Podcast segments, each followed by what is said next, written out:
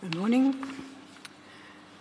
The Bible reading this morning is from Paul's letter of love to the Philippians, chapter 1, verses 12 to 30.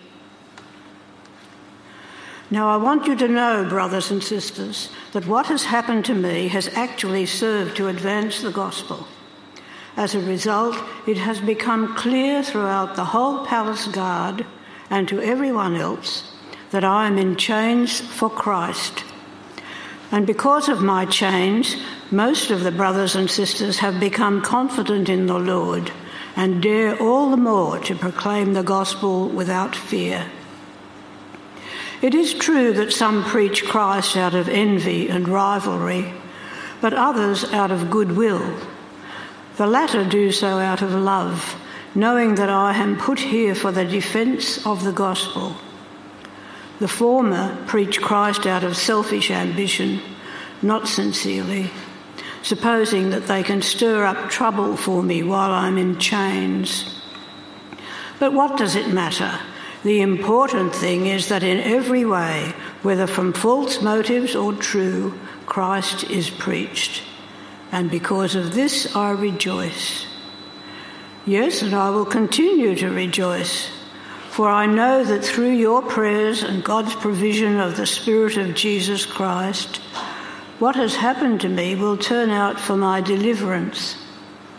I eagerly expect and hope that I will in no way be ashamed, but will have sufficient courage, so that now, as always, Christ will be exalted in my body, whether by life or by death. For to me, to live is Christ, and to die is gain. If I am to go on living in the body, this will mean fruitful labour for me. Yet what shall I choose? I do not know. I'm torn between the two. I desire to depart and be with Christ, which is better by far. But it is more necessary for you that I remain in the body. Convinced of this, I know that I will remain, and I will continue with all of you for your progress and joy in the faith, so that through my being with you again, your boasting in Christ Jesus will abound on account of me.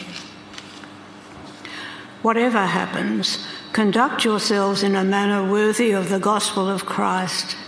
Then, whether I come and see you, or only hear about you in my absence, I will know that you stand firm in the one Spirit, striving together as one for the faith of the gospel, without being frightened in any way by those who oppose you. This is a sign to them that they will be destroyed, but that you will be saved, and that by God. For it has been granted to you on behalf of Christ not only to believe in him, but also to suffer for him, since you are going through the same struggle you saw I had, and now hear that I still have.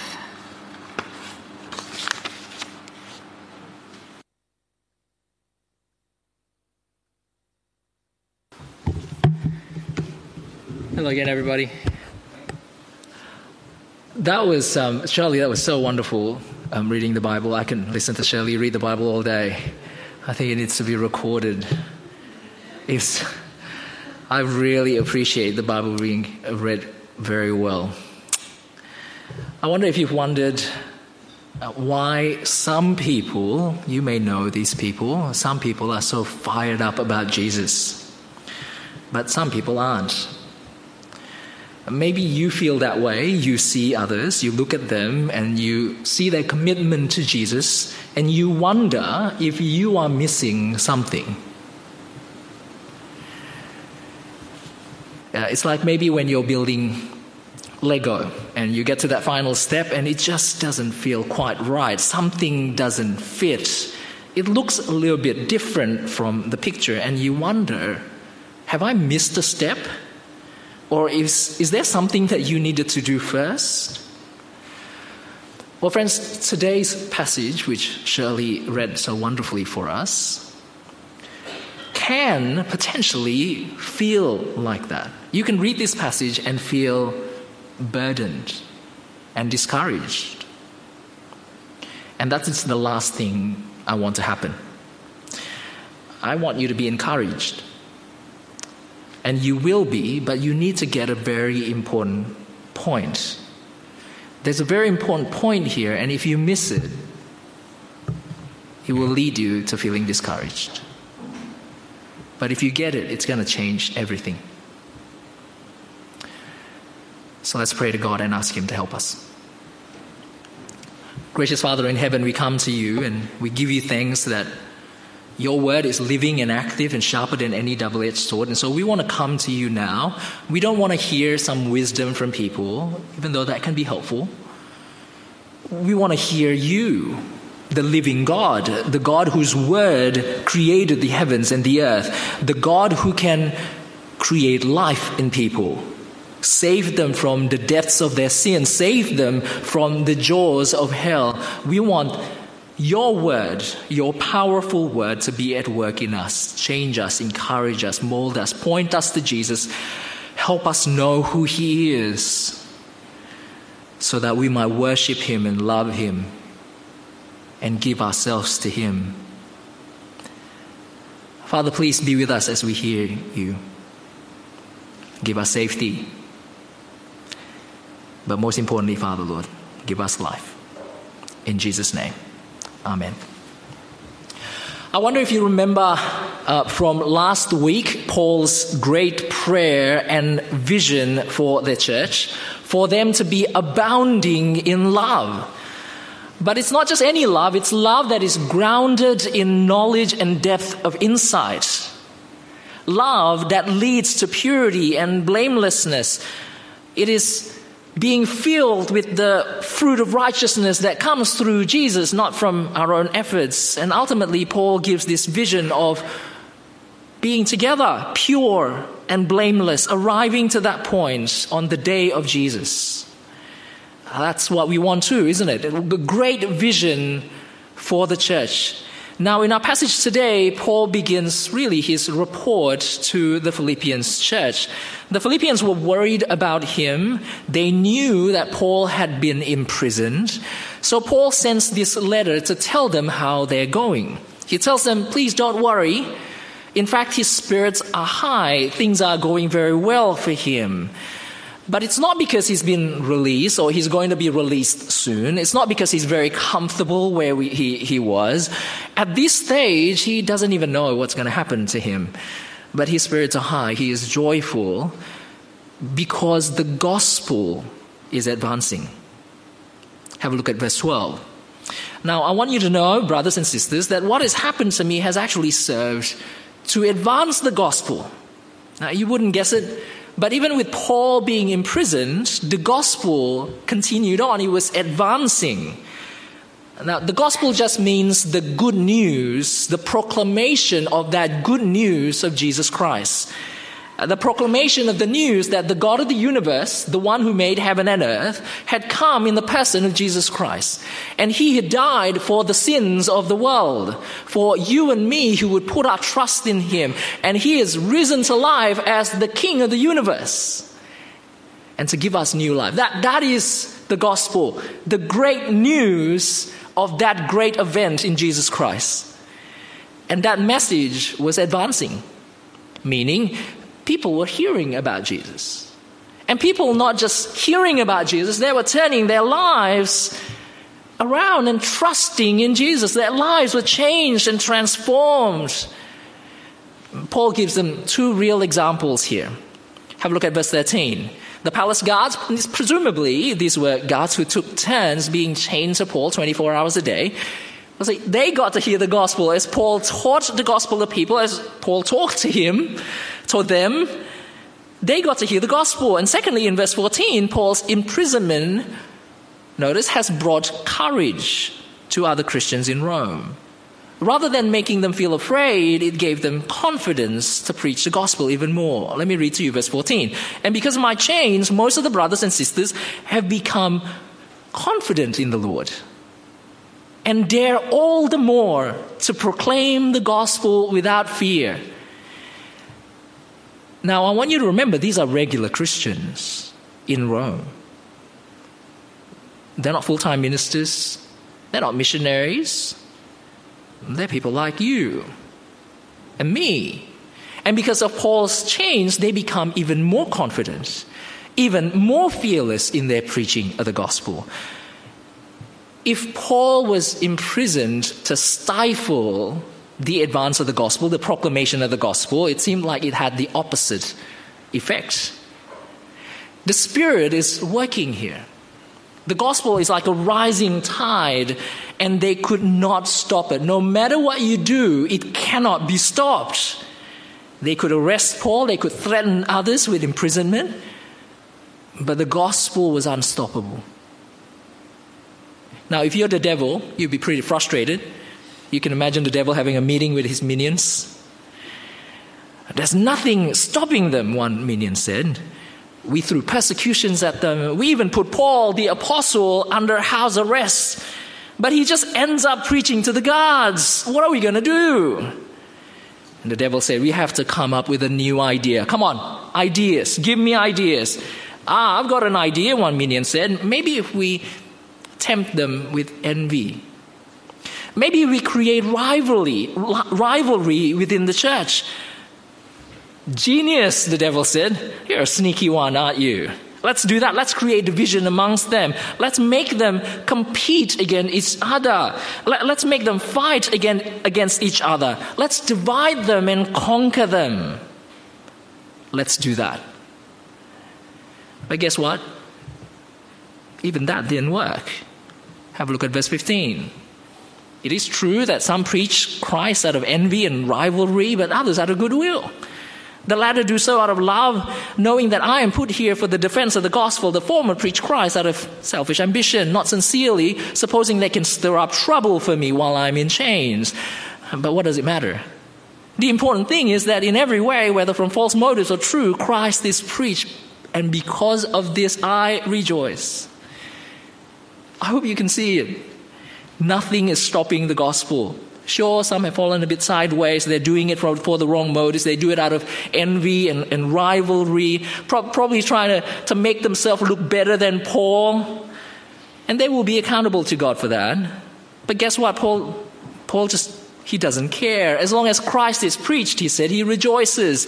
I rejoice, he says, because Christ is preached. Verse 18. Now let's take a moment and think of Paul. What do you think of him? Now honestly, I find him quite odd. He's under arrest, yet he rejoices. And simply because the gospel is advancing, because Christ is preached, everything else in his life can go down the drain, but as long as the gospel is preached, he rejoices. It's like the gospel is his whole life. It's like Jesus is everything to him. It's the one thing, the one single thing in his life that gives him abundant joy no matter what else happens. The bigger question though, friends, is why is he like this? Why is it that he can rejoice in the gospel of Jesus despite his circumstances? What is it that makes him, later in verse 21 says, for me to live is Christ and to die is gain. What is Paul's reason for joy? Well, we don't need to ask him because he tells us here. He tells us in the second part of verse 18, he says, yes, I will continue to rejoice. And then verse 19, I want you to notice that connecting word. And this is really important as you read Paul's letter. When you see these connecting words, you see how Paul's logic is placed together. What leads to what? You see that word for or because it means? You see it? Paul's giving us an explanation here. This is why he can rejoice and continue to rejoice despite being in prison. Verse 19, here is his explanation. For because I know that through your prayers and God's provision of the Spirit of Jesus Christ, what has happened to me will turn out for my deliverance. He rejoices because he knows something. He knows that everything that has happened will turn out for his deliverance. He can be confident of this because people are praying for him. He is sure of this because he knows the Holy Spirit is helping him. He is confident that everything that has happened has one goal, one destination. If all road leads to Rome, he knows all of his life, every bit that has happened has one end, and that is his deliverance. His salvation, his vindication. And when he says deliverance here, he's not talking about being freed from house arrest. He's not just trying to be positive like when people say, don't worry, you'll be okay. No, he's setting his sight on something further, something greater. He is confident of the future. He's confident that God will finish what he starts and Paul will stand pure and blameless at the day of Jesus Christ. He's talking about his eternal and his ultimate salvation. This confidence is so great, the future hope is so certain that it affects the way he lives in the present. So much so that he can say, to live is Christ, and to die is gain. So in verse 20 he says, I eagerly expect and hope that I will in no way be ashamed, but will have sufficient courage so that now as always, Christ will be exalted in my body, whether by life or by death. For to me, to live is Christ, and to die is gain. You see how this affects his life? All he wants is Christ exalted in his life, in his death. Christ exalted. To live is Christ because his eternal future is certain. To die is gain because his eternal future is certain. Just please let me be very clear here. Paul isn't suicidal. He's not looking to die because it's too difficult. He can't cope. He's just not afraid of death. Why? Because his eternal future is certain. He's basically saying it doesn't matter for him whether he lives or he dies. All that matters is Christ glorified. How can he be not afraid of death? Because his eternal future is certain. That's why to die is gain. But more than that, because his eternal future is certain, the way he viewed life, what it's for, what it's all about, that changed too. To live is now about exalting Christ. Now, this point is so important, I really don't want you to miss it. So let me illustrate. Now, it's really hard, always. Sorry, I forgot to put that up. It's really hard to get kids to share with each other, including my children. I'll give you one example. I had a Mentos one time, and Micah saw me had a Mentos. So he asked for one. And I said, sure, you can have a Mentos. And then, of course, Maddie, my younger daughter, seeing that Micah got a Mentos, she wanted one too. And, of course, there was only one left.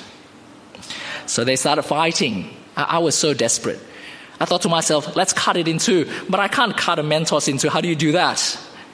I was so desperate, I even offered to give them the one in my mouth.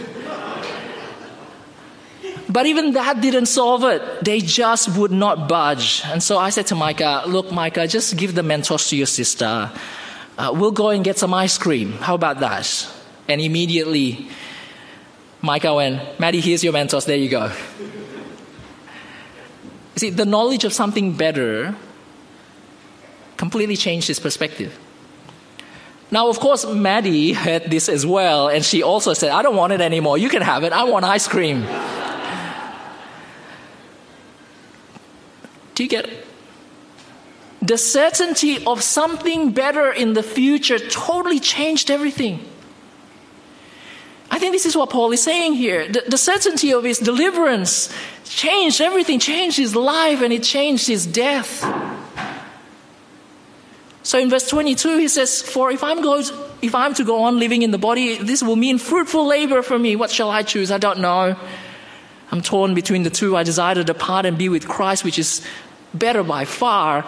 But it is more necessary for you that I remain in the body. And convinced of this, I know that I will remain and I will continue with all of you for your progress and joy in the faith, so that through my being with you again, your boasting in Christ Jesus will abound on account of me. His future is so certain, it shaped his life. His everything is about exalting Jesus, and not just himself, but he wants Christ exalted in others too. That is why he chose to stay, so that people can exalt Christ in their lives too. For Paul, to live is Christ, to die is gain. Well, let's consider some applications. Let me ask you this question. Is this for us too? Or is Paul just talking about himself? There are parts in the Bible where it's just descriptive, meaning it's just talking about other people. It doesn't mean that it has direct implication on us.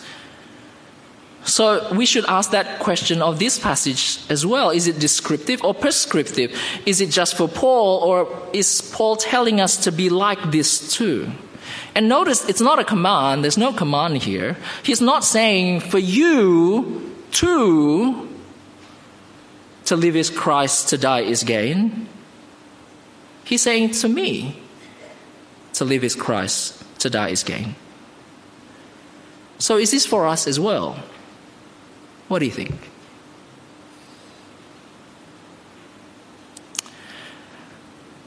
Well, the answer is yes. Even though Paul doesn't explicitly command it, I really believe he's trying to set himself as an example here. A life fully dedicated to the Lord Jesus. And it's actually very consistent with what Jesus taught. It's consistent with what Jesus wants all of us to be doing as his disciples. Let me show you a passage from Matthew chapter 16. This is what Jesus said. Whoever wants to be my disciples must deny themselves and take up the cross and follow me. Whoever wants to save their life will lose it. If you hold on to your life, you will lose it. But whoever loses their life for me will find it. What good will it be for someone to gain the whole world, yet forfeit their soul? And what can anyone give in exchange for their soul? And the answer is nothing. This is a call for radical discipleship. It is a call to lay down our lives for the sake of Christ. It is a call to lose the world, the whole world, to give up the whole world to gain Jesus, to gain eternity. It is a call for all our lives, all of us, our lives and our death, to be all about exalting Jesus Christ. I suspect if you are a Christian, I don't need to convince you of this. You know this. You know the Bible tells you this. You know the Spirit testifies to this. In your heart, you know this is true. If you are not yet a Christian and you're checking out Jesus today, welcome. I hope to convince you too that life is about exalting Christ. But if you're a Christian, you know, we know this, don't we? We know that Christ is the one that can really give us supreme and ultimate joy. We know that nothing else in this world, we know this in our head, that nothing else in this world can be compared to Christ. But boy, do we find it hard to live by these words. When we are confronted with the words of Paul, we recoil. We say, it's a hyperbole. We say, it's just for Paul, he's a very special case, he's a missionary, he's an apostle. Of course he's like that. I'm sure the expectation of us is much lower. We turn around and we settle for things that are much less than Jesus. And so we turn Paul's words and we turn it, and our slogan becomes, to live is Christ, but also this and also that. And to die, well, definitely not. Because of this and that. I suspect if you might find it hard to live by these words. You may want it, but it's so hard. And when we hear examples like Paul, it makes us feel guilty. It makes us scared. It makes us afraid. When I was at Bible college in our last year at Moore College, this was 12 years ago, by the way, Those of us in fourth year, we had to do a project, a 15,000 words project, really a long essay. It's a full year project. Now, theoretically, we're supposed to have much of it done by the end of the first semester, but of course, I had not written a single word. And my project supervisor, a wonderful, lovely lecturer, would try and catch me during lunchtime, because we eat lunch together, to just ask me how I'm going. And I knew he was going to ask that question. And I knew my answer is going to be disappointing. Darwin, how's your project going? I haven't even started. So every time I saw him, I would turn around and walk the other way. He didn't know this, but for a while, I was playing hide and seek with him. There he is, let's go that way. A 30-something-year-old man trying to play hide and seek with his lecturer. Let me tell you, guilt and fear does not motivate us. It makes us run and makes us hide.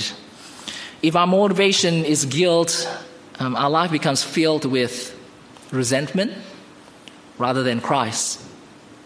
And our death becomes uncertainty rather than gain. And I see this in a lot of Christians. They come to church and they begin to resent it. They hear the words of God and they begin to resent it. They get defensive. Their life is not filled with Jesus. It's filled with guilt and fear. So friends, how do we get there? How can we become like Paul? Is Paul is the exemplar for us. How can we say as well, to live is Christ, to die is gain? The answer, I think Paul already told us, it's confidence in our future glory. And that is why I think verse 19 is the key for us. Because there Paul tells us the why. He can rejoice in all circumstances. He can be imprisoned.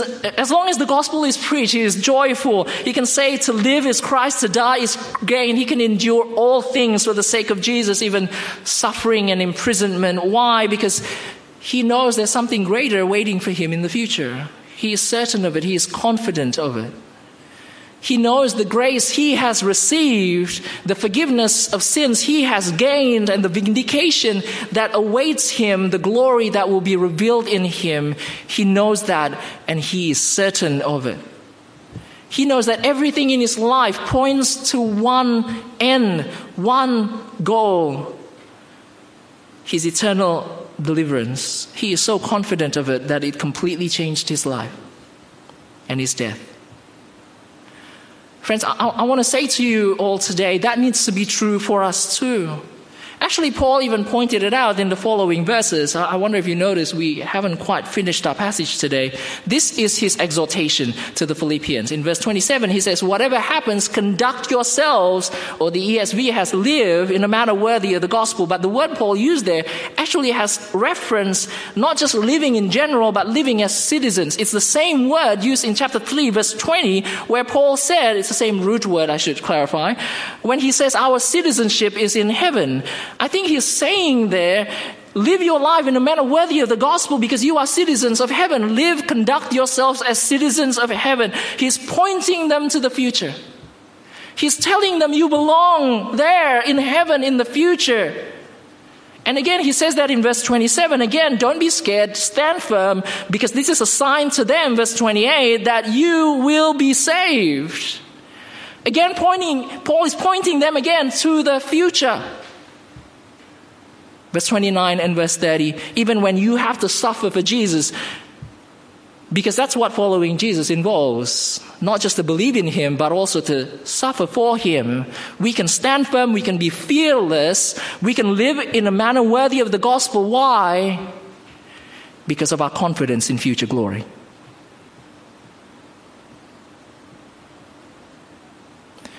Friends, when we know that everything in our lives leads to one destination, to stand pure and blameless before Jesus. And we know we'll get there because God is faithful and he finishes what he starts. It will change our life and it will change our death. So friends, be certain of it. Be certain of it. As Paul is certain because he sees the gospel advancing no matter what the devil does. No matter what the world does, the gospel advances. God is saving his people even today. Be certain that that day will come. Jesus will return because he died and he rose again.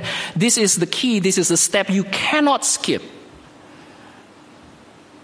Because if you are certain of this future reality, you can and you will start taking risks for Jesus. You may not cross the ocean to proclaim the gospel to unreached people groups, but maybe you'll start crossing the road to invite your neighbor to church, or to ask them, what do you believe life is for? You will do that because you want Jesus exalted in life and in death, because you are confident in your future glory. You may not give up your freedom and be imprisoned, but maybe you'll give up a weeknight to join growth group, or a Friday night to go to youth group. Or maybe you'll give up, as parents, one of those other competing activities out there that the world offers, and say, no, church is important. Church activities are important. Being together with Christians are important. Or maybe you'll give up your morning to teach Epic Kids, or your holiday to volunteer at the holiday club. Because for you to live is Christ and to die is gain, because you're confident of your future glory. You may not be tortured and beaten for Jesus, but maybe you will risk being ostracized by your peers, because you want to please Jesus, not people, and you do that because you're confident of your future glory. You may not die for your faith,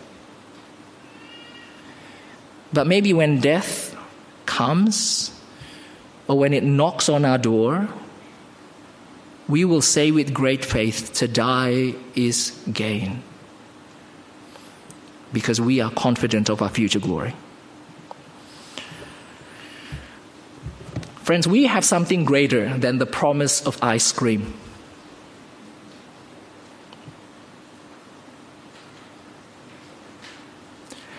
So give up your Mentos.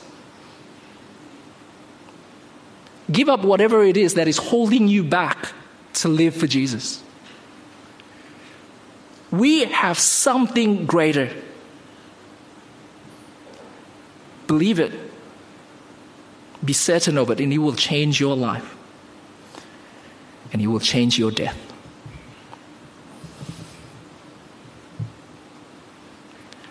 Let's pray.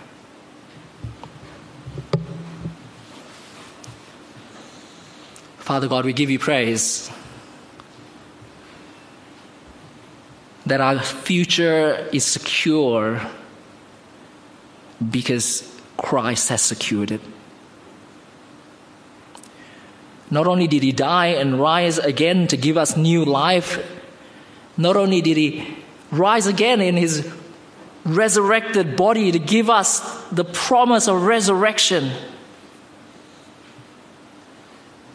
but Christ's Spirit is in us, living in us now, at work in our daily lives, and we see the gospel advancing all over the world. We know, Lord, our future is secured, and so please give us courage. Help us to live our lives as citizens of heaven in a manner worthy of the gospel. Help us to risk all things for the sake of Christ. Help us be so certain of our future glory that to us, for us to live is Christ, and to die is gain. Amen. If you got any questions, you can text me, or you can chat with me at morning tea.